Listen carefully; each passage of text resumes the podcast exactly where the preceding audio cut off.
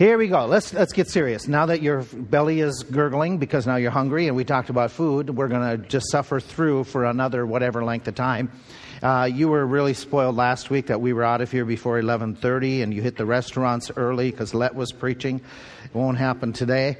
Uh, so let's do our Bible study. We are talking, if you're joining with us, the spirit world around us. We're talking about angels and demons. What we've been talking about the last few weeks that we were dealing with it, we're talking about the different attacks that Satan has against us, and he and his hordes, and how they attack. And it tells us to be weary and, and uh, be careful of the fiery darts, the arrows of attack. Well, it's one thing be knowing that they're happening. It's another one to be saying, wait a minute, where are they coming from? What areas of temptation attack will he make upon me. And so we've been looking at, and we uh, several weeks ago we talked about in Genesis 3 how he used doubt, he used desires, deceit, uh, denial in the life of Eve to get her to, to get into falling prey to his attacks. And he still uses these very same things. We talked in the last couple of weeks, we talked about the division amongst believers and how there's several texts that talk about him using division. I'm amazed as time goes by. I'm just amazed how this is such an effective tool amongst God's people that just cannot get along or just have an animosity or a, a judgment of others or an anger towards others. And it's, it's amazing and it makes sense to me as time has gone by why he talks so many texts about being careful to, to not let anger take control, otherwise, you give room to the devil because it happens so frequently. There's another area of attack that he, uh, that he used, and we mentioned it already, and that was the the physical pains that he inflicts us with. Job chapter 1, Job's attacked, and he has all kinds of trials. It includes loss of income, it includes loss of family, it includes loss of personal health. Paul talks about being uh, buffeted by the messenger of Satan, how he suffered physically because of that. And so we know that that is one way that Satan can attack us is through pain, through agony, through those trials and difficulties. Another one was discouragement.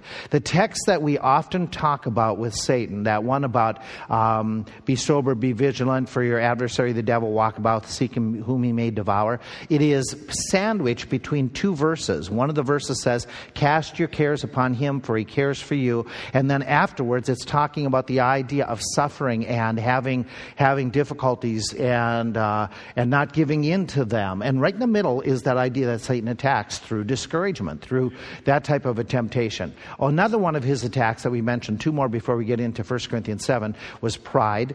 He's, uh, he mentions in 1 Timothy about young men, novices, being careful, of, especially if they're headed in the ministry, lest they be lifted up to, by pride and fall into temptation or condemnation of the devil.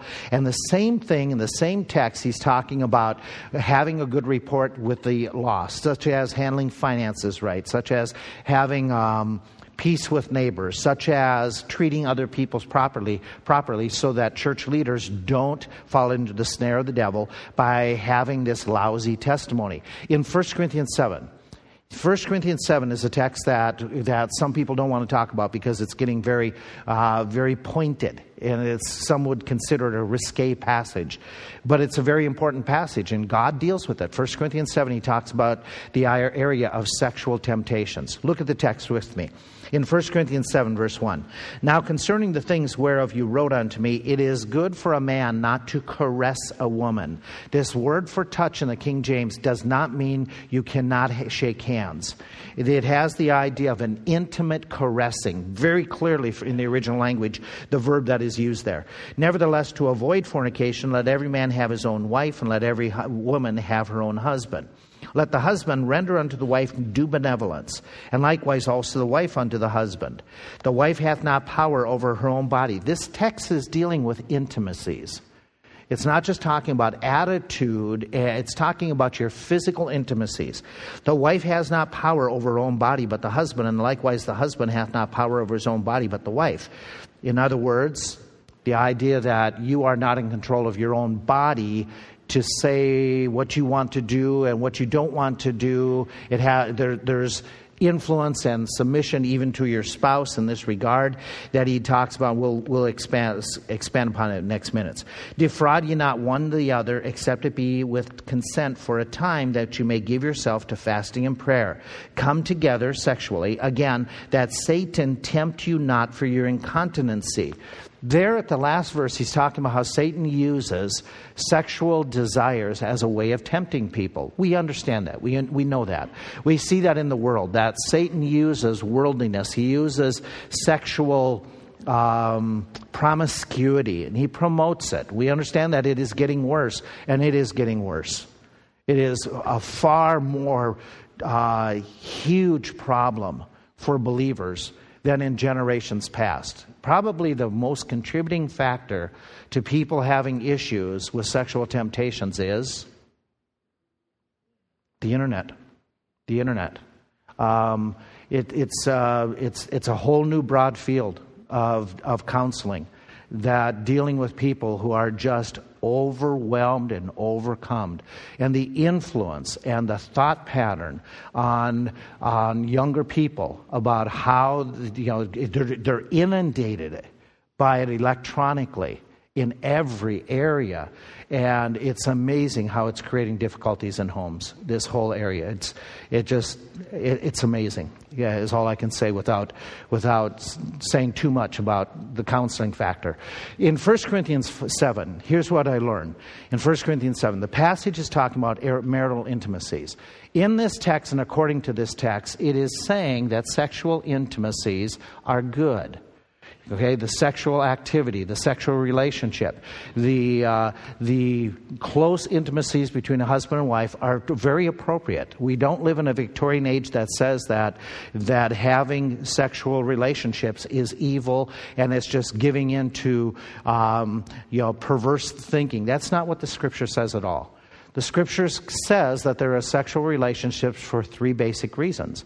One is procreation, Okay? One is for the pleasure of the couple, and the other one, I'm having a brain dead moment for a second here, um, is prevention of sin. Okay, is is helping to prevent and to help your spouse not to be tempted into sin. And so there is pleasure in this, and there is the opportunity and encouragement that couples have that sexual relationship regularly. But it is for married couples only it very clearly, he says in this text that for marriage relationships, have your own husband, your own wife. This idea that the world has propagated, even in the Christian community, that if you, if you are in love, it's okay. That is not true biblically. Biblically, sexual relationships are for when the couple says, I do. It is a post marital relationship, it is not a premarital. And I understand, I heard it, you hear it too, that people say, well, you don't buy shoes without trying them on first of all. Okay, and that, that adage that, okay, premarital sex is okay. Well, I don't think you go and try out toothbrushes before you do the toothbrushes things that are more intimate, that are more personal. I hope that people don't go in the stores and try on the underclothes before they buy them. Okay, and then they turn around and sell them, and and uh, now we're talking more private and intimate areas of our life, and so there that idea of saying, okay, we've got to try this beforehand, and it's okay, and as long as we love each other, that's not what God's word says. God's word says very clearly to avoid fornication, have your own wife and your and every in verse two, and every woman have her own husband. In other words, according to that verse, anything outside the husband and wife relationship is called what? Sin. It's fornication. You say, well, I, I, I don't think that. Well, then you're in total disagreement with God. God's word is very clear in this area. Okay? And so you have this idea in this text, which is really important. The goal in the physical relationship is supposed to be other minded is supposed to benefit my spouse, benefit your partner. It is not about you being able to have your own desires filled first and foremost. That is not, that is not a good sexual relationship. The sexual relationship that's promoted in Scripture is you're seeking to satisfy and meet your, your spouse's desires and fulfillment. That's other minded, not selfish, which is very, very important in teaching in teaching young people. is and young couples and, and other couples who don't understand this that there is there is this format that it's not supposed to be just me being fulfilled. It's supposed to be making sure my partner is fulfilled. Intimacy should not be used to manipulate. You cannot defraud. You cannot hold back and say unless you allow me to buy so much stuff unless you allow me to to purchase this for my own benefit we're not going to have physical relationships. That's defrauding your partner that's manipulating your partner. That's, um, that's you know, that type of, of conduct is condemned in this passage. That he says you don't defraud, you don't hold back, you don't keep back, uh, unless it's the only time you keep back is if there's mutual consent. So you cannot manipulate, you cannot um, hold ransom your partner. Yeah, I'm not, I'm not going to have relationships with you unless you do such and such and such and such. That's sinfully wrong. The other thought is that there's supposed to be regular intimacies that limits the temptations that people suffer. And so the text is clear about this that there is a time to take, a, to take a, uh, apart for prayer and fasting, but then you give up that prayer and fasting. And by the way, that, that, that's an amazing thought here when you look at verse 5. That one of the most intimate areas that you can have as husband and wife is praying together. It's on par with having sexual relationships, the intimacies, the fulfillment. That, that's that sexual fulfillment is supposed to be put aside when there is that spiritual praying and fasting together. And so he puts them on that same level. Satan is behind sexual temptations. All those principles are so true. And they're such a major part of our society. We are, we are foolish. We parents are absolutely foolish if we say that this isn't a problem for our teenagers. You have your head in the sand and you're, you're leaving your children out for real temptations, especially with an uncontrolled, un, unsupervised access to the internet. You, you've got to be careful, parents. The number of young people that we are dealing with number, over the last few years that are saying that they are, a number of young couples that are saying it's a problem with pornography is amazing. It's tremendous. And a lot of it falls back on parents being, being um, responsible in understanding that there is temptation and they need to put up a net of protection around their kids. Because if all of a sudden somebody gets into this realm of thinking and focusing and fantasizing, it is really, really, really hard to reverse that. So it's, it's just incumbent upon us, so incumbent upon parents to have the safeguards. Number one safeguard is make sure in your own life you're not giving in to these types of temptations and that you're conducting your own life in a proper way. In fact, what do we do about it? What do we do about this temptation? You need to fill your minds with pure thoughts. You and I need to fill our minds with pure thoughts. Let me, let me make this comment. Avoid dwelling on fantasies or visuals involving other people than your spouse. This idea that, um, that we as a married couple, we can engage in pornography is okay for us. I, I don't understand that from scriptures from scriptures that if you're, if you're looking with fantasy upon another person, according to the words of Jesus Christ, you have committed lust in your heart. So, I, this idea of saying, okay, as a married couple, we can engage in all kinds of, of evil literature, uh, ungodly type of, of visual product, productions, it is going to warp your own thinking. It is going to be a dangerous area that you're entering into. Enjoy and appreciate your spouse. Meet their needs physically. Never use sex to manipulate or punish the other person. That would be inappropriate, wrong. Flee the youthful lusts, including such things as fleeing would include this. Avoid the lewd conversations. Avoid the lewd remarks, the inappropriate. Avoid the joking about those areas that would, that would imply and, and, and tear down the sanctity of the, of the marriage bed. Avoid sharing stories and, ex, and the experiences. Okay, I understand where, where you're talking and somebody is saying, We're struggling, can you help us out? I understand that part. But avoid the, avoid the conversations that would, that would foster such thought. Avoid these, the uh, situations that foster lewd conduct. Um, situations. Uh, this is us. Maybe we were just stupid. Um, we didn't let our kids when they were dating. They were not going to be in spots where they were going to be vulnerable. There was going to be, you know, they weren't going to be home when we're gone and home alone with their with their uh, person they're dating, with their fiance or or uh, you know, in that time period, it was like, okay, just keeping an accountability factor. You're just, you're not going, we're not going to let you put yourself in that type of a spot. Now, I understand we're, we're old, we're weird. Um, but bottom line is, I didn't trust my kids. I don't trust myself. Because this is an area where we're all vulnerable. And this is an area where Satan is an expert and it's something that we need to be cautious about. And so, putting up the protection. I'd avoid people. There are some people that they just can't have conversations without talking about the sexual. They can't. They can't talk normal talk about somebody without taking it into the area of sex, sexual innuendos. You know, avoid that type of person. I'd avoid entertainments as much as possible. This one's tough, right? How much entertainment is sexually uh, designed to be stimulating? Most of it, a lot of it, okay? A lot of it. And I mean, I'm, I'm, I'm, how are most of the ladies dressed in video games? Are they dressed? Are they dressed? Okay. We didn't, we didn't, again, we, we're old. We didn't let our boys have those type of video games as much as we possibly could control that.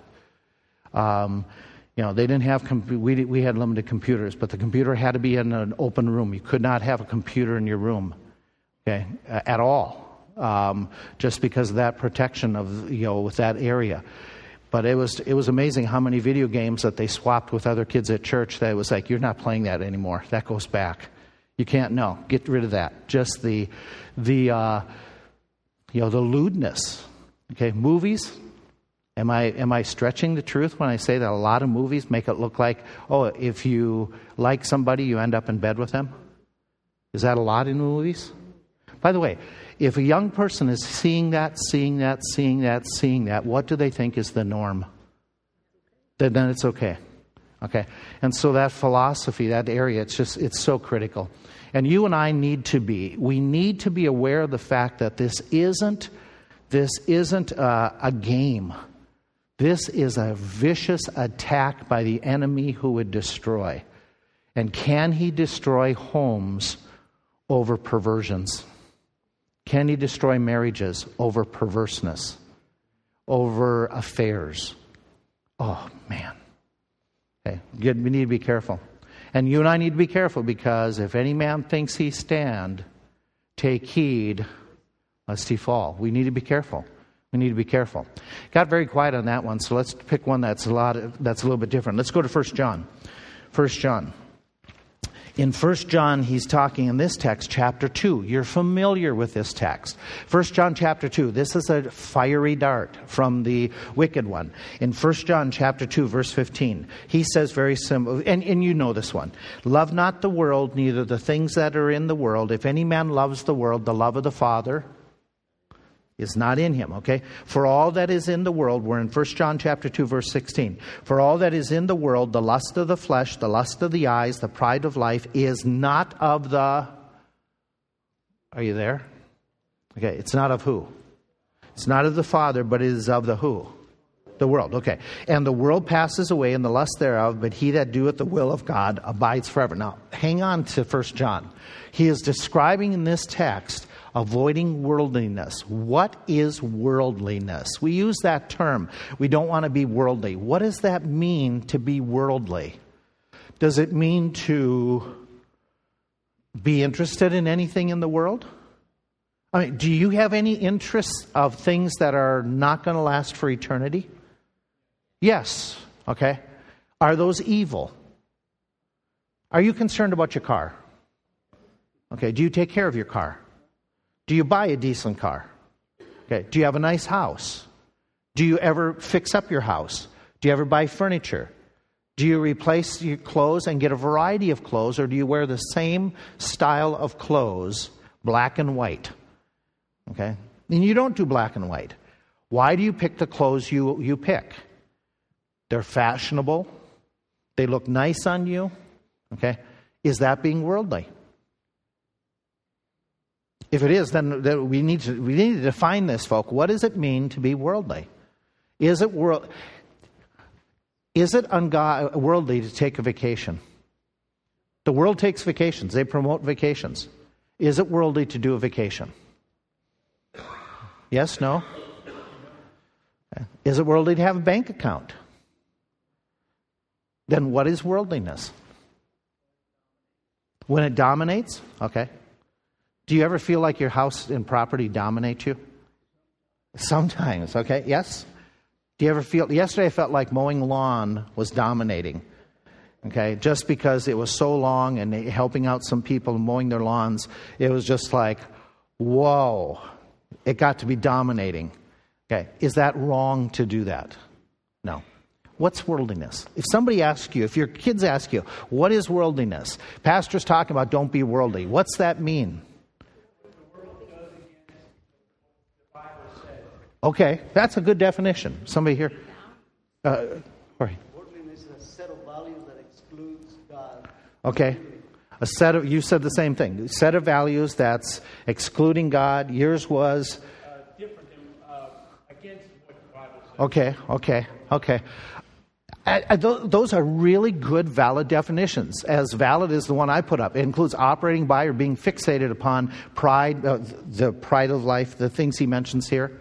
Okay, the pride of life, uh, lust of the flesh, lust of the eyes, the pride of life, is that idea of these things becoming dominating, becoming your value system. It is all of a sudden these are the most important things. Um, again, your house is important. Yes? No? Yes? Okay. Because, because you have stewardship before God. Yes? God's helped you to pre, and so you want to do it. But can your house become your God? Yes? Okay. Can your car become your God? Okay. Can anything become your God? Yeah, yeah, yeah, yeah. And so, okay, worldliness is basically letting the things of this world replace the Lord in your in your value system, in your priority system. And there are moments. Let's be real. There are moments that all of a sudden. And I was joking with you, Warren. I said, "Did your property ever come to a point that seems dominant? Is that an appropriate time that sometimes you've got to really focus on it? Yes. Okay, um, you know, the, there's nothing evil with that, but it's if this is your lifestyle. In fact, here's the danger. Chapter five, verse 19, which adds to this. Go to chapter five, verse 19. Watch what he says. Verse 18, we know that whosoever is born of God continues not to sin constantly, but he that is begotten, begotten keeps himself, and that the wicked one toucheth him not. The idea is that perpetual giving into certain sins. We know that we are of God, and the whole world lies in. Okay, does anybody have a different translation? The whole world lies in wickedness? In the power of the evil one.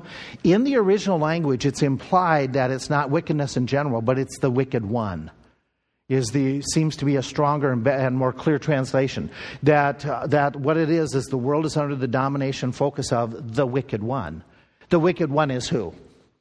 Okay, it's Satan. Okay, and so what we have is the implication here that Satan is, really wants us to distract from our value system and be focused on. And by the way, does he does he warn us? Does Jesus warn us that that sometimes the seed falls where all of a sudden the weeds come up, the cares of the world, and pulls away the word of God? Okay, so we understand that that's the possibility. So what we need to do is say, okay, what do I do? I need to do what is right, okay? I need to spend time in prayer. And if I know that I'm being tempted in an area, this is in general, I'm supposed to get others to pray for me. In fact, Jesus says to Satan that Satan wants to sift you, and I'm going to pray for you that even after you fall, you not be destroyed, and that you'll be able to get back up and strengthen other believers. And so we need to do what's right. Now, here's some thoughts. According to Colossians 1, if I want to stay away from worldliness, I need to set my affections. That's where I think the two of you said the values, your priorities. Set your affections, affections on things above. I like my house. You like your properties. You like your cars, whatever it is. But are we willing to give them, to give them up at a drop of the hat for the things of the Lord? If need be, yes. Yes, I, I like my house, but I think I've got a better one in the future okay, in, with the Lord. And that's more of a priority. Okay, we should be involved with worship as much as we can. Corporate as well as private worship. That's a, that's a possibility. We should memorize scriptures to resist the evil one. We'll get into more of that when we get into the believer's armor. Uh, we should be thinking every day, I want to act more like Christ. I don't need to be proud. I don't need to be fulfilling every fancy and every whim of my desire. We should work at contentment. One of the, one of the worldly temptations is to try to keep up with the, the neighbors. Okay, if they see it, I've got to have it. Okay, and you know, and and you know that whole idea is that I got to get ahead. And, and, the, and the, the, the challenge for us in this modern day is if we see something and we want it, we can get it. We can get it. It's very easy to get stuff, isn't it? How, how do you get it? Yeah, any of hey, any of you, any of you get those credit card things saying you've got credit up to twenty thousand dollars, okay? That they'll extend to you, and you know keep you at low interest, only seventeen point nine percent interest rate, okay? And so it's easy to get stuff. To, it's hard to be content. Be other minded other people minded in activities and speech, become charitable with our treasures. One of, the, one of the real ways to defeat the temptation of greed and materialism is be charitable. Be charitable. Don't, don't um, hoard things, okay? Change your thinking from your comfort and fun and prestige to helping others to serving the Lord, to promoting other people. It's a change of your value system. It's other people's focus, which is uh, more like Christ. Let's give you another area of attack. Okay? This is now the area that we see in Scripture a whole lot. Okay, and we'll get into what we can today. In Revelation chapter 20, in Revelation 20, he brings up this area of satanic attack. In Revelation 20, verse 3, this is a future prediction of what's going to happen during the, during the tribulation period, okay? And his point is, at that time in Revelation 20, it's towards the end of the tribulation period, but he makes the comment that Satan has now met his match. The Lord Jesus Christ has come down in chapter 19. He's come on the white horse. He's descending from heaven. And what he's going to do is he's going to chain Satan for how many years? A thousand years in the bottomless pit. Okay, and his comment is made in chapter 20, verse 3 is he's going to stop Satan that he would deceive the nations no more. What does that tell you? He's been doing all along. He's been deceiving the nations, okay? He's been, uh, and when we talk about deceiving the nations, we're talking about his influence is what? How, how broad? Okay, it's worldwide. It's worldwide. So what we have is his teachings. It tells us that Satan, in this time period, in the tribulation time period, that he, all all along he has continuously been deceiving peoples and peoples around the whole world. Now, how has he deceived people in a religious sense around the world? There are several things clearly mentioned in Scripture that Satan's attacks, his temptations, and they're still very, very, very prominent. And by the way, we're going to see it in a moment. It is in the book of Colossians that we in the local church are still. Um, we're vulnerable to some of these satanic attacks of idolatry. If you turn over to Galatians, uh, Colossians chapter 2, I'm going to catch up with you in just a minute in Colossians chapter 2. But we'll see that Satan is in the church, attacking the church, and he's doing it via idolatry. Okay, so we have this. We have counterfeit religions some of the, the way he attacks. Now, we understand idolatry. We understand that it was forbidden all the way back in the Ten Commandments. Thou shalt have no other gods before me. Thou shalt not make any graven image or likeness of anything in heaven above, and that is with the idea of to worshiping them. He goes on, You shall not bow down yourself to them nor serve them, for I, the Lord thy God, am a jealous God. And so we understand this, that back in those ancient days, this was the type of thing they got involved with.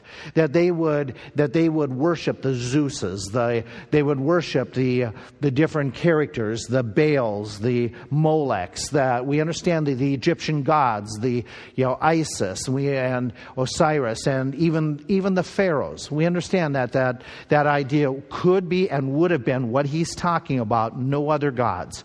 Um, the big god that that Ahab and Jezebel promoted. Remember who he is? Baal, okay. And they brought in these false gods and worshiped the false gods, and they, they became fertility cults. They became, um, you know, child, child sacrifices. And God said, none of that, none of that, none of that. You worship me, you worship me. And you very clearly, okay, no idolatry in that, in that regard. But according to Colossians 2, Let's move into more of uh, the modern era from the New Testament on. He warns about idolatry in the church. He says in verse 8 Beware lest any man spoil you through philosophy and vain deceit, after the tradition of men, after the rudiments of the world, and not after Christ. And then he goes on and he talks about. Um, Oh, there's more here. Uh, down in verse 18.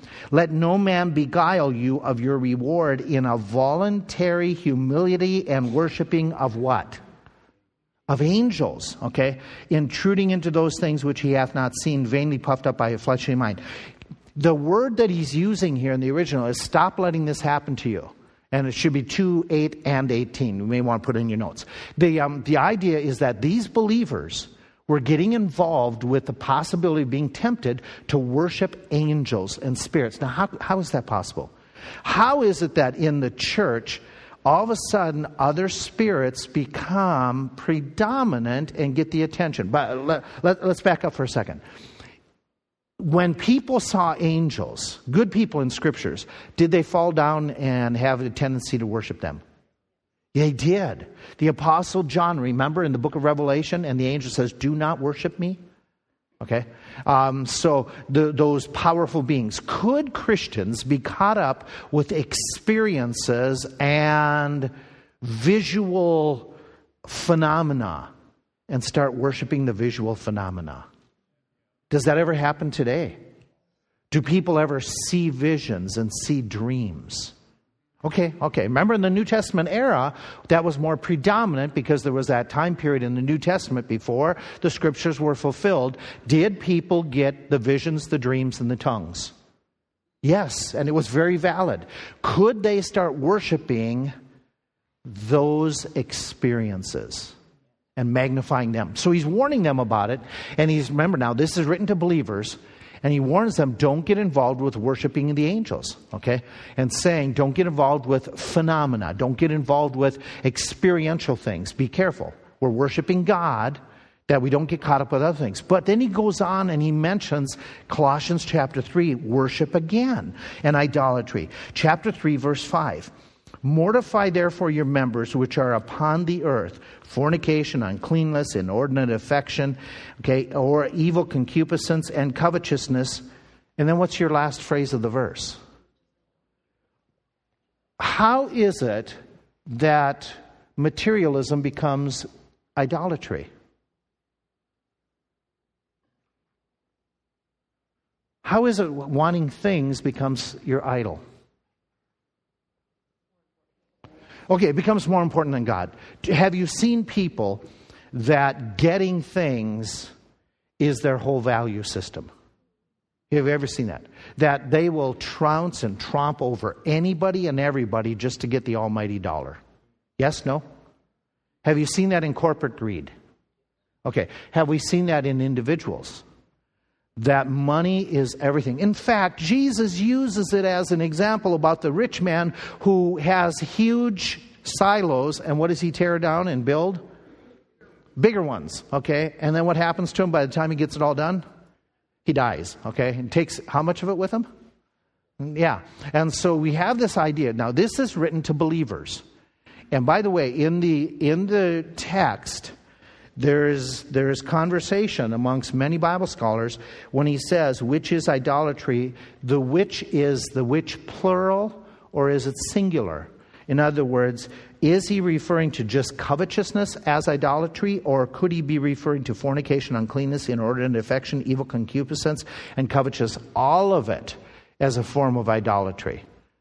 And the other conversation that goes amongst the scholars is covetousness focusing on money, or what's the other possibility based on all the other words in the passage?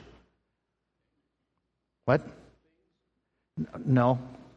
Look at the other, th- the other mentioned. All the other words in the passage are referring to sexual relationships, desiring somebody, Is there any command in Scripture that warned against coveting your neighbor's wife? Okay, and so some debate whether this and conversation is is this saying that even the physical satisfaction could become an idol in somebody's heart? That's a possibility. Could materialism, physical things, being an idol. That's a possibility. All of it is possible in this text. The clarity is going to be made much more sure when we enter into the Lord's presence. But he ends up calling uh, covetousness a form of idolatry, wanting more. More things, more materialism, or more of the sexual gratification, that looking outside the marriage bed. That's the possibility. Christians can become involved in idolatry. That's the point that he's warning us against and saying we've got to be careful of idolatry. Again, idolatry is stemming from the heart of Satan and from what he's doing. Go to 1 Corinthians.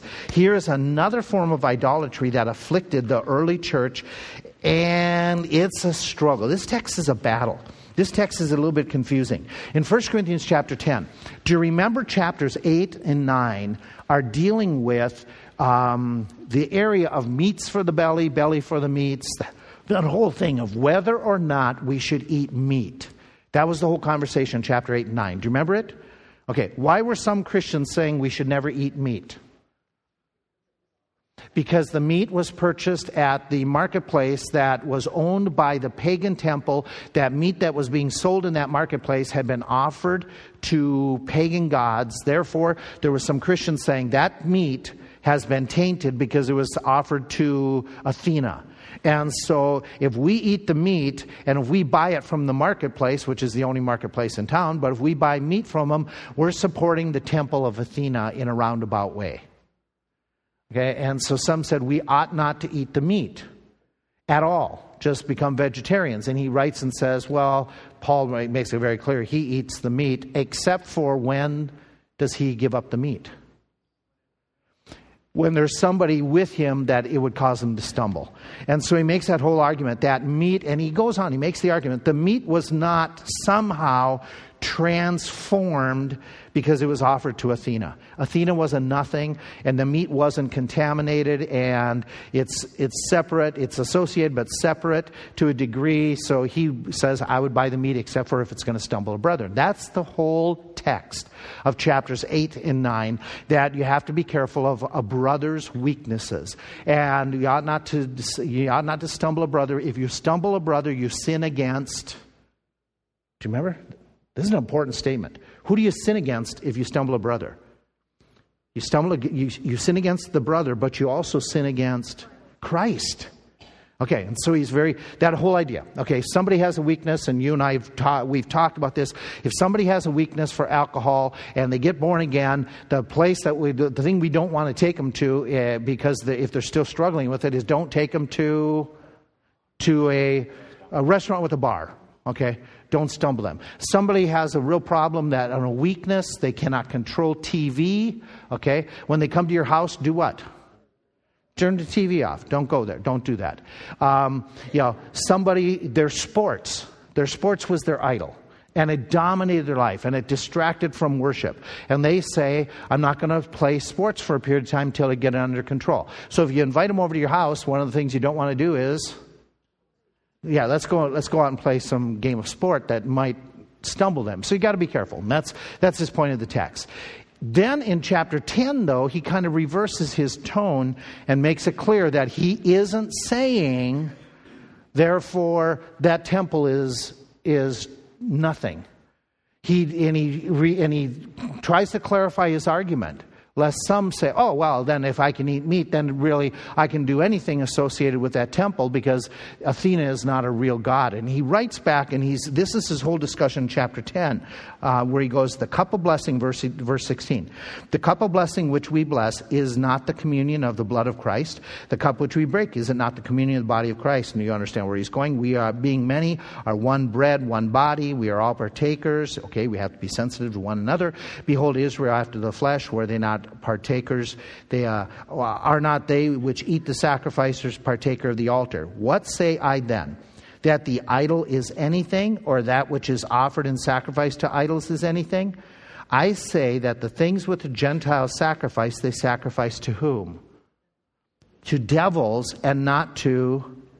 And I would not that you should have fellowship with the devils. You cannot drink the cup of the Lord and the cup of the devils. You cannot be partakers of the Lord's table and the table of the devils. Do we provoke the Lord to jealousy? Are we stronger than He? All things are lawful for me, but all things are not expedient. All things are lawful for me, but all things do not edify.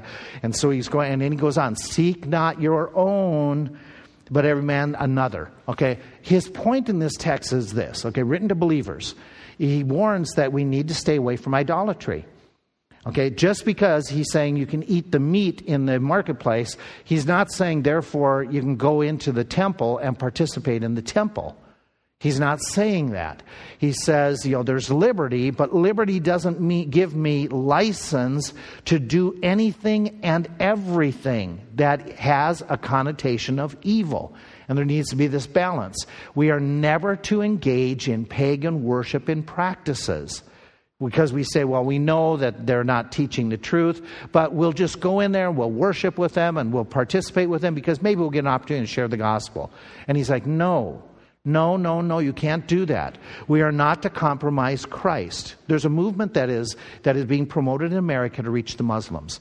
The movement is, I'm, I'm not going to try the name because I'm going to say it wrong, but the movement is for Christians to go to Muslim centers and worship with the Muslims and pray with them, do their feast days, because you hope and pray that by showing that you are interested in them, you'll be able to share the gospel with them one day.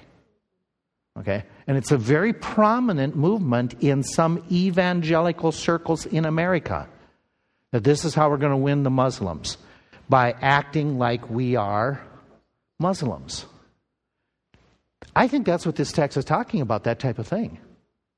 That we can't get involved with becoming a idol worshiper or a fall, get involved with a false religion just so that maybe we have an inroad to share Christ. He says, don't you can't do that. You can't go that far. We don't compromise Christ. We don't do. And remember, this was the real issue for the early church. The early church started facing what major problem? There was 10 of these that came against the church in the early years from the emperors. Persecution. And they were told that if you just bow down and worship our God, you can go and worship your own God your own way. And what was the call to the believers? You can't do that. You can't, you can't compromise your faith. And he's telling them that you have to be distinct. You have to be separate from that type of evil. And so he's telling believers, warning them in this text that you have to be careful of them. Now, right along with that is another form, and this gets even more dangerous. Go to Revelation 2. Right along with that idea of idolatry and subtly getting Christians to do wrong, go to chapter 2 of Revelation, verse 10. And watch where he says Satan has been engaged in. Revelation chapter 2. And this gets, gets really close to home now in saying, oh, we got to be careful. He's writing to the church of Smyrna I know your works in tribulation and your poverty. I know the blasphemy of them which say they are Jews, but they are not. They are of the synagogue of who? Wait a minute. Wait a minute. Is the Jewish system, was it ordained of God for a period of time? For a certain period of time. Was the synagogue something evil? Did Jesus go to the synagogues? Yes. So is he saying that every synagogue is Satan Satan bound? No, but what he is saying is that in Smyrna what was supposed to have been something to help propagate the truth, by the way, the Jews were to be a light to the world. What they were to teach, that, that Romans 10 passage that we love, for whosoever shall call upon the name of the Lord, that's a quote from the Old Testament that the Jews were supposed to take to the world. The synagogues were designed by God and introduced in, providentially to be a gospel witness. But this one in Smyrna has been corrupted and it has deteriorated. So he says this, this synagogue is no longer even near truth, it is now corrupting the truth. Is it possible that God approved institutions could be dominated in putting out false teachings? Could churches become the residence of Satan by putting out false teachings, false doctrines? Yes, no? Yes. Are there some churches that would claim to be Christian, but they have perverted the gospel? Yes. So who's behind that? What do we have to be careful of? And he makes the comment here that you and I need to be so cautious. In 1 Timothy chapter 4, verse 2, he says, well, I'm gonna I thought I had it written. I don't. He says in 1 Timothy 4, and we'll wrap up with this. He makes this comment in 1 Timothy 4. If you've not marked it, you should. He says, The Spirit speaks expressly that in the latter days some shall depart from the faith, giving heed to seducing spirits and doctrines of devils. Now, watch what he specifies they are speaking lies in hypocrisy, having their conscience seared with a hot iron. They forbid to marry. They command to abstain from meats which God hath created to be received with thanksgiving of them which believe and know the truth. These are forms of Christian churches, Christian institutions that he says in the latter days, our days, they will increase in number. They will be infiltrated by satanic doctrines that sound good, that may tickle the ear, but they're wrong. In fact, they're going to catch on. He says they will give heed. The ideas, it's going to grow. It's going to become popular. The teaching is going to spread in the latter days. And the philosophies that are taught include a couple things the philosophy of um, self sacrifice, the philosophy of denying yourself, monasticism. Okay? If you, if you sleep on a bed of nails, it'll get you closer to God. If you don't have any kind of, you know, if you're celibate for your whole life, that makes you more spiritual. Okay? And so celibacy gets promoted that those who are celibate are more godly than others. That's what he's warning against. He's warning in this text that that's going to become popular. By the way, did that become a popular teaching in Christian in, in Christians uh, Christian history? Yes. Yes. And then he says there's going to come to a place, and that's that whole idea of asceticism, monasticism, suffering. In fact, what season is this promoted in, our, in Christendom today? Easter. What, what do we call that season pre, pre Easter that people are supposed to sacrifice for God? Sacrifice for God. Lent. Okay? That's whole, that whole ascetic idea that we need to suffer because Jesus suffered. Okay, and we need to, that'll make us more pleasing to God if we suffer, suffer, suffer, suffer, suffer. The asceticism is, is a predominant teaching. And then that idea of don't eat certain foods, or, or in our day, it's even more popular, the idea that animals are on par with people. Okay? This doctrine of devils that every, by the way, if animals are on par with people, what, what, what philosophy does that promote? Evolution. Okay, that there isn't a hierarchy, that there isn't a creator, that we all evolve from the same thing. And so, this whole idea, he's saying this is doctrine of the devils. Has it permeated Christianity? Has evolutionary thought crept into our Christian society? Oh, yeah. Oh, yeah. Has this idea that we don't even think about God? These are dangerous things. And he's warning us, you got to be ever so careful. Now, right along with that are dangerous teachers. Look and see if I put your favorite one up there. Okay? Okay, some of these guys are very popular on TV. Their doctrines are not correct. Okay? They are not correct. You say, yeah, but I like them. They are not teaching biblical doctrine. We'll talk about them next week, okay? Let's stop there.